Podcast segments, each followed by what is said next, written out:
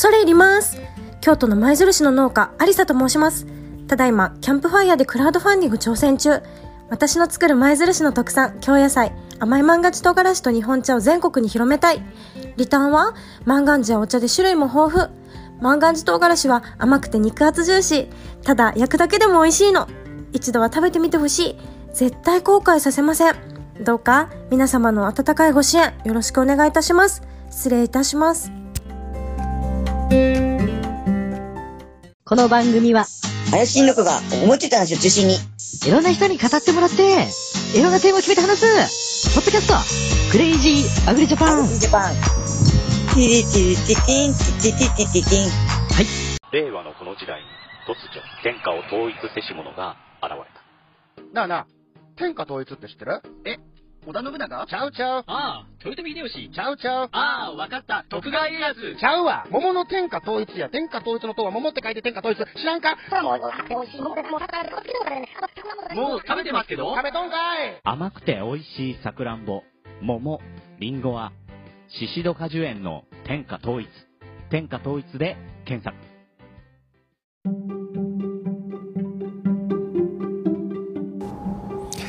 はい、皆さんおはようございます。ガス屋の一人語り連続で公開いたします。えーと、今日はですね、今、1月じゃなくて2月の3日、節分でございます。えー節分でございまして、ガス屋の方も、花の方、なんとか細々続けておりますが、豆柄と柊を合わせたらですね、えー関東で、東日本でですね、あの特殊ななんか、えー玄関の軒先に飾るイワシの頭と柊と豆からっていうののイワシ抜きの方を作って納品してたわけでございますけども、えー神社の節分のお祭りなども中止になって、まあ、地元のイベントも少なくなって仕事に邁進してこれから花桃の出荷の方をねやっていきたいと思いますが何より今月から始まるですね確定申告についてやっていきたいと思います。皆さんも気になっていること初めての確定申告初めての青色申告と、えーガス屋が早口で行っていきたいと思います。まあ私といってもねあの皆さんのようなあ健全経営ではございませんので、えーできる限りのこの10年間、うんガス屋が農業にかかってきて思った確定申告についての、えー知識を皆さんにお伝えできればなと思っております。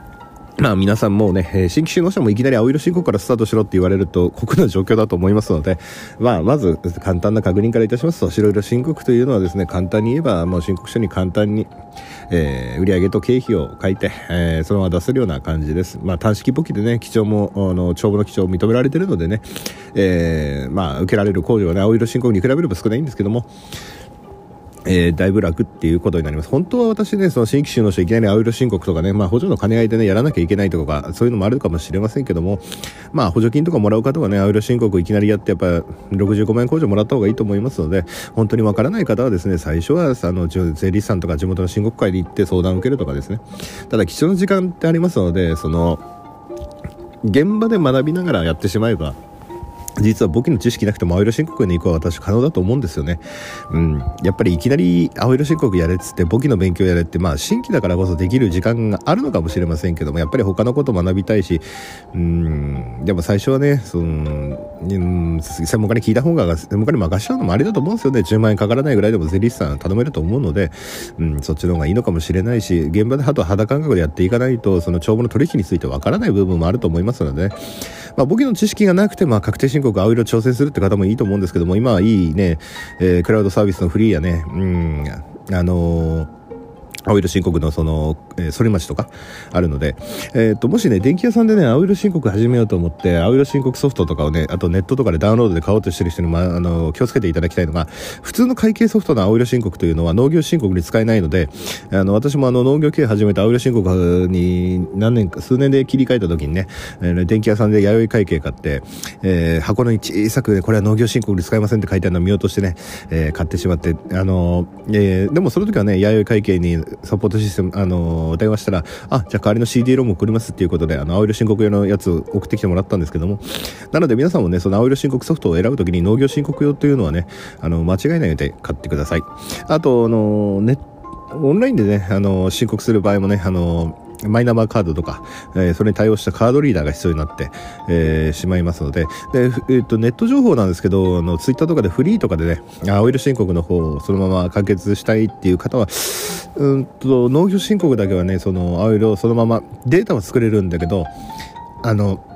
税務署に提出する段になって、あの、困るらしい。結局コピーしてやらなきゃいけなくなるとかあるらしいので、ちょっとそこら辺気をつけてください。今は昔と違って青色申告控除は65万円なんですけども、あの、65万円、紙媒体で提出しても65万円だったんですけどもその65万円っていうのがネット申告じゃない、えー、e-tax とかじゃないと65万円もらえないらしいので紙媒体で提出だと55万円になってしまうのでそこら辺気をつけなきゃいけません。でまあ基礎控除昔と違って38万から48万に上がってたりとかあるのでまあそこら辺まあ面倒くせえから紙でいいやっていう方はいいかもしれません。あとコロナになったせいか分かりませんけども私この番組で昔話したんですけども3月15日もしくは3月15日が土曜日とか日曜日だったらば多分そのあのやつの間次にずれるんですけども祝日だったりした場合はね。あの当日消印有効って話も昔番組でやったことあるんですけども昔はねその結構あのその主要都市茨城であればね、えー、土浦とか水戸がね、えー、夜中まで郵便局が夜遅くまでやってたので私23時55分ぐらいに反抗してもらってもよかったんですけども今そんなに遅くまでやってる郵便局ないのでやってても9時ぐらいまでなのでなのでそこら辺も皆さん昔みたいに裏技使えないということあの、気をつけておきましょう。あと、確定申告のその、青色、あのー、とかね、始める場合には、その青色申告の、えっ、ー、と、あの、届け出書が必要になりますので、そこら辺も、ちゃんと手続きしてるかどうか確認してください。あと、e-tax もね、いきなりね、カードリーダー用意しても、ちょっと手続きとかで、設定とか、あの、対応してないブラウザとかでエラーで使いされる場合があるので、あの、本当に、あの、当日前に、あの、e-tax の方ね、えー、とりあえず、やれるかどうか、ちゃんと、ね、設定できるかどうか、ちゃんと確認してからやらないと、私も最初 e-tax でやろうと思って、だいぶ失敗しちゃったり大変な思いしたので、あの、できればね、その、事前に確認しておくことを忘れます。どうしてもね、伸び伸びになっちゃうんですよね。やっぱ3月15日までにやればいいやと思ってやってると、だんだんだんだん遅れてきちゃって、あの、困ってしまうと思うんですけども。あと、簿記についてもわからなければ、まあ、仕分けというのはね、あの、今ソフトとかがあるんでね、日付と何に使ったかっていう、その、やつが分かれば、例えば、その、アウル申告の場合みんなね最後ね、あのー、決算のその時にね数字が合わなくてエラーで使いされる場合が多いと思うんですけども結局通帳をベースにしてやっていくとすごい楽になります。まずレシート類とかはまず置いといてあの現金の動きだけ売り上げが入ったとかあの現金を預金から引き出したとかっていうのをバチバチバチバチ打ち込んでいくとでその通帳にね、その、振込先とか書いてあればね、そのままいいんですけど、ただ現金で引き下ろした場合、あの複式簿記でやる場合、現金をすべてね、あの何に使ったとか、預金を何に使ったっていう数値を全部打ち込んでいかないと、どっちにしろ最後ね、合わないんですよね。あの要は、銀行預金からはそのまま何月何日にじゃあカードで出金 ATM で出金しましたってデータしか残ってないから現金預金から現金の方にこうただボックスが入れ替わっただけなので結局現金の方何に使ったか。例えば個人的に使ったんなら事業主貸しとかね。あの家事とかって書いとかないと現金預金合わないのでまあとりあえずレシートとか置いといてまずそこの動きだけをバチバチバチバチ打ち込んでその後レシートとかね見ながら日付とともにこう仕分けしていけばあの日付が後から打ち込んだって日付であの仕分けしてくれるはずなので今時の高評あの高機能なねソフトウェアとかだったら。だからそういうふうにまずバチバチバチバチやっていきましょう。まあもう私なんかねもう時効なんでねあの最初青色申告の時やっぱり合わなくてね。でレシートと付き合わせてもやっぱりあの残高と合わなくて大変な思いしたんですけども最後はもう税金を目に払えばいいやつって事業主貸し勘定であの 処理しちゃったりしたんですけどもまあそうですよね。その全部経費なわけじゃないんですから合わない分は自分の財布から出しちゃった自分の財布だと思って出したってとこなんで経費経費参入できない部分なのでねそこは諦めてやっていかないといけませんね。で青色申告の場合白と比べて何がメリットがあるかっていうと,、えー、と赤字が3年繰り越せるのとあのえー、っと、そうだな、先住者給与の面ですかね。家族に給料支払う場合は、先住者給与、あの、なれるっていうのと、まあ、先住者給与にする場合は、まあ、いろいろとね、税務署に出す書類もあるんですけども、先住者給与にする、あの、給料が発生する前ぐらいにね、あの前か前後に、もう、うん、1ヶ月か2ヶ月以内だったかな、に出すと、あの、先住者給与届けでしょ。あと、それに伴ってね、もし給料を支払うんだったら、給料支払い始めますよ、つ届けでしょとね。あと、もしパートさん雇うんだったら、あの、厳選もしなきゃいけないからまあまあまあ政治者給与でもまああれだけどまあまあ、おおむねね、農業系始める場合、パートさんっていうのをやっぱり雇うと思うので、まあ、給与支払い事業者ですよ、みたいな届け出書と、あとは厳選やると翌月の10日までに納めなきゃいけないんですけど、えっと、特別ななんかね、えー年2回にしますよっていうのにやると年2回ぐらい要はまとめてね預かって給与からその厳選分を預かって、うん、半年に1回ぐらい納めればいいよみたいなね、えー手続きもできますのでね、うん、そういった面もねあのまああと厳選とかに関してはネットでその都度調べればねそんな難しくないけども、うん、であとそうですね。あと青色になると30万以下だとあの固定資産の一括償却ができます。あの基本的に固定資産の場合10万超えると減価償却しろっつうんですよね。だけどなかなかねそういうのやいけないです。例えば中古の管理機買ったって10万超えちゃうわけですよ。中古の作業機買ったって10万超えちゃう。そんなのいちいち減価償却入れてたらあのねまあトータルで見ればねその経費参入としては金額一緒なんだけどその年のやっぱ所得を抑制したいっていうかその年に経費入れたいってなるとやっぱり一括償却した方が、うん、楽だと思うのでただしねそのなんで肥料を買ってしまうとかっていうその青色申告になると棚卸しもあるんでね。まあその基本的にまあ税務署に突っ込まれた時にあれなんですけど売上そのその年の売り上げに関係しないものは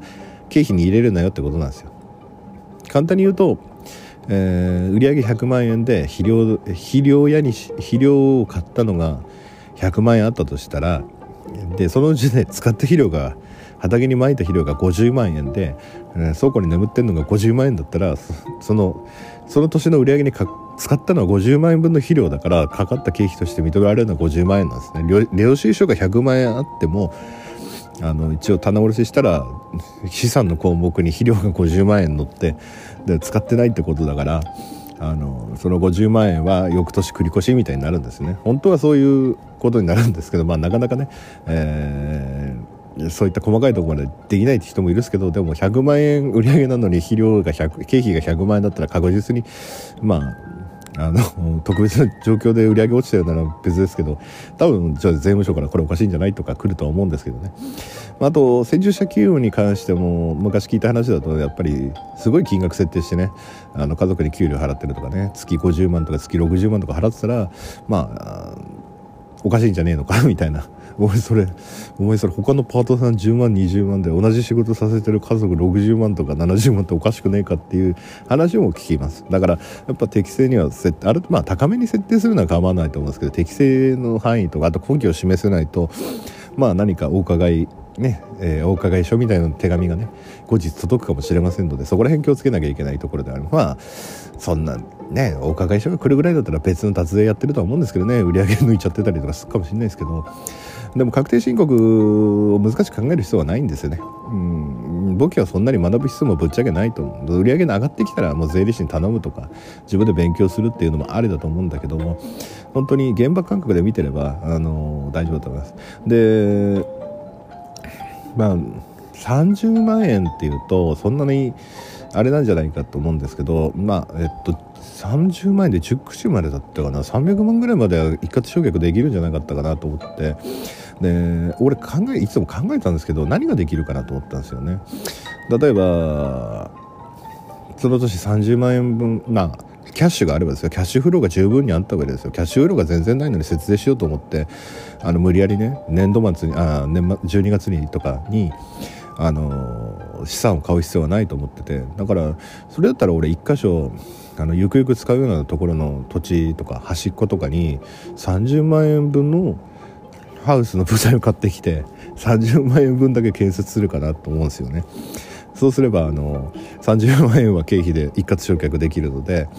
で次の年もそのハウスの続きに30万円分ハウスを建てればいいのかななんて思ってそこで調整してみるまあ結局ね後でばらして組み立て直しても 60メーターのハウスにしてもいいわけで3年だったら100メーターのハウスができるわけでっていうのも面白いかななんて思ってますあとはそのまあヤフオクでね欲しかった作業機の中古買うとかあとはいいのもあると思います。あと30万円で何できるかなって思っていつも節で考えてたんですけどね。なかなか一括償却でまあヤフオクで中古買うとかまあ備品買うとか、うん、あと暗分っていう意識が出てきますね。あそう暗文っていうのね結構ね皆さんあのー例えばぶっちゃけプリウス乗ってても仕事で使うんであればあの個人の車でも例えばガソリン代とか、えーそういうかかる経費を例えばそうですね、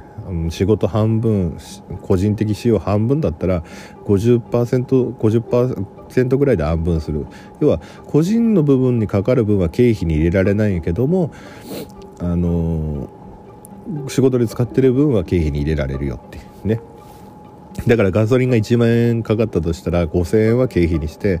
でレシートは1万円分しかないけど別にそれは例えばそうだな。まあ仕分けとしてはね例えば現金で1万円払ったとしたら現金でガソリン代って入れちゃうと全部経費になっちゃうからね。現金が貸方に来て借方に、えーまあ燃料費5000円事業主貸し5000円とかでして仕分けしていけばあのその帳簿上のねあの差が合えないですけど。面倒くさいのがその現金1万円燃料費1万円でやってまたそのやろうとするあの仕分けするんだったら現金1万円貸方借方燃料費1万円でもあの事業主貸し分があるから燃料費貸方5000円事業主貸し5000円とかになっちゃうんで一応燃料費のね額を減らさないとあの過剰な形状になっちゃうので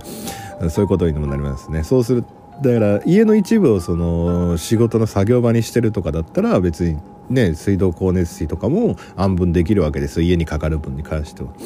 まあその場合ねそのどれぐらいになるかっていうのは面積で割るとか使用時間で割るとかいろいろ方法はあると思うんですけどももしあのこれを聞きでまだ確定申告慣れてない方は安分ということを覚えましょう。あと疑わしきものはあの経費に入れない、うん、これこれ微妙だな、まあ、ネットで調べればねあれだと思うんですけど。うん。うんと30万一括償却青色申告と。あと何かやりましたかね？あと何かあったかな？申告について申告について3月15日。あそう。あの65万円で青色申告控除を受けられる方あの3月15日までにちゃんと申告するっていうこと前提なので3月16日になった瞬間にあの65万円の控除使えなくなります。確か青色申告の10万円控除しか使えないんじゃなかったかな。あの青色申告もまたね65万の方とね簡易簡易青色みたいなやつがあってそれは10万円控除つくんですよ。あの貸借あの貸借対照表とかあのそういうの作んなくていいから超楽なんですけど控除がその分減らされるっていうことなんですね。であと所得税率あそうです所得税率の話しようかな。あの結構ね誤解されてる方いるんですけどまあこれね今ね国税庁のホームページでも申告書作る時にでも所得税の計算する時に勝手に計算されてるからみんなあのあの実はねそんなに払わなくていいっていうのがあってあのあの所得税率のえっとさいくらだっけ？300 329万円までが所得税率10%で確か330万円以上が20%とかなんですよ。でもうちょっと今度700万超えていくと25%だか23%になってくるんですけどあのあの所得を、まあ、まあ健康保険料のねあの方が下がるから300あの30万超える人がねなんとか329万にしようとかってなんとかしようとかしてる。私もね最初の方誤解してたんですけどあの実はね税率所得税の税率が上がるとあのその分控除っていうですね引ける金額が増えていくので実は累進課税っていうのはうまくできてるもんであの累進課税っていうのはその額が上がればあのあの課税されていく、まあ、累進課税はま調べてください。ちょっと説明しないんですけど。例えばあの329万円で、えー所得税率10%にすると単純計算所得税ですよ。32万9000円じゃないですか。32万9900円じゃないですか。でまあ900円はまあ切り捨てちゃって329万円だじゃないですか。であの控除額が10%の場合9万7500円つくんですよね。要は329万からあ9万7500円あ32万9900円から9万7500円を引いた数があの所得税になるんですけどもあの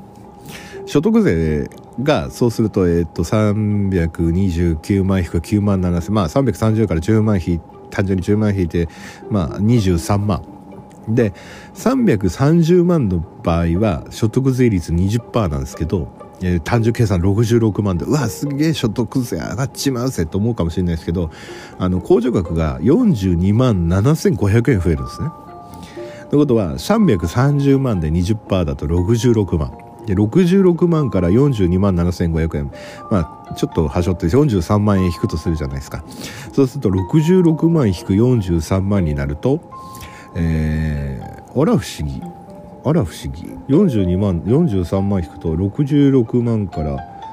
えー、330万の20%で66万66万から43万引くと23まあ細かい数字はあれですけどあれそんな変わんないんですよね。そんな変わんないです。だからそこでね無理やりなんとか経費見つけてきて329万9000円にしようなんてたまにするんだとかいやそれお前そんな変わんねえぞと俺は言うんですけども。そんな そんな無駄なことやるなら申告しろと思うんですけどね。うん。だから本当にねすごい900万とかさ1800万とか例えば899万600あのその上がね330から694万9000円が20%でその上の695万から899万9000が23%なんですけど、えー控除額が63万6000円。900万から1800万1799万9000円までは33%なんですよ。で控除額150万ぐらいなんですよね。だからある程度はそのその端境端境期じゃないけどその前後にいる人ってそんなにそんなに言うほど気にしなくていいちゃんとした計算をして所得を出せば全然問題はないと思うんですよね。うん、なのでやっぱりあのうん、税金の申告というのはね、うん、難しく思えるかもしれないけども毎年これから事業個人事業主と行く上であれば付き合っていかなきゃならないので、うん、本当に自信がなければ税理士さんも節税対策とかもちゃんとねノウハウもあるから地元の税理士さんに10万以内であれば頼んじゃった方が俺はいいんじゃないかな。月月に1日2日費やす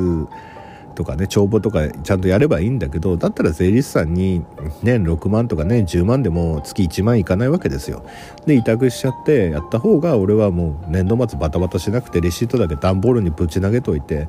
そうすると税理士さんが全部整理してね書類も全部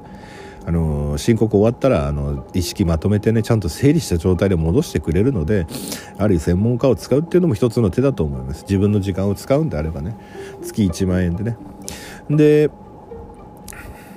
まあ大体所得税10%決まってくると、まあ、大体地方税も10%なので、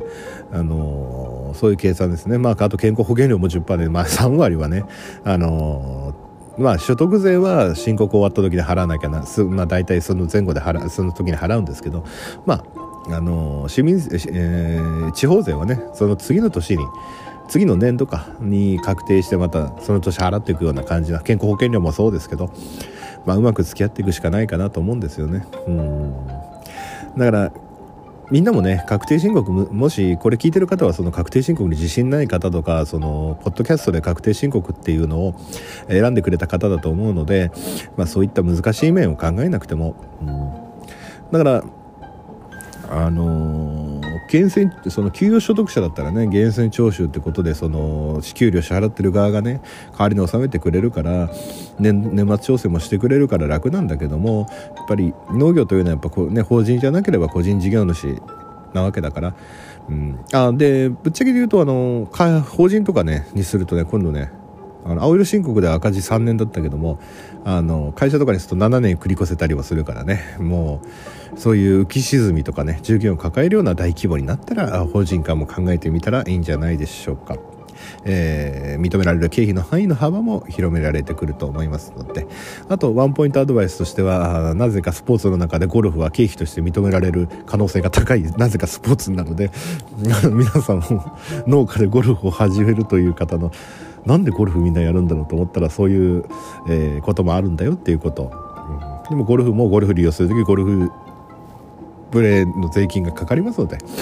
まあ、あの余裕ができた社長になられたらあぜひともゴルフの方始めてみたらいいんじゃないでしょうか。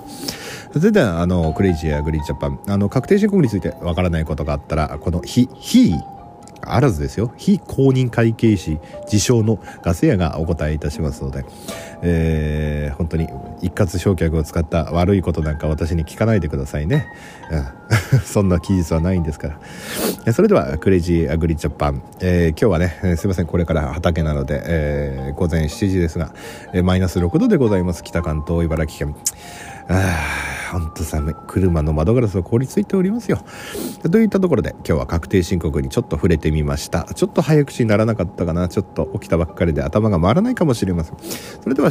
またいつか皆様とお会いできる日を祈りつつ白平今日みたいな感じになっちゃったけども。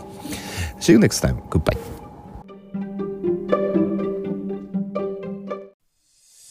燻製とは美味しい。燻製とは楽しい。燻製とは難しくない。燻製ミックスナッツ燻製チーズ燻製卵などベアーズスモークハウスがお送りする燻製品の数々。お問い合わせはベアーズスモークハウス1 at gmail.com 1は数字の1でお願いします。ツイッターはアットマークベアーズスモークハウスまで。お待ちしております。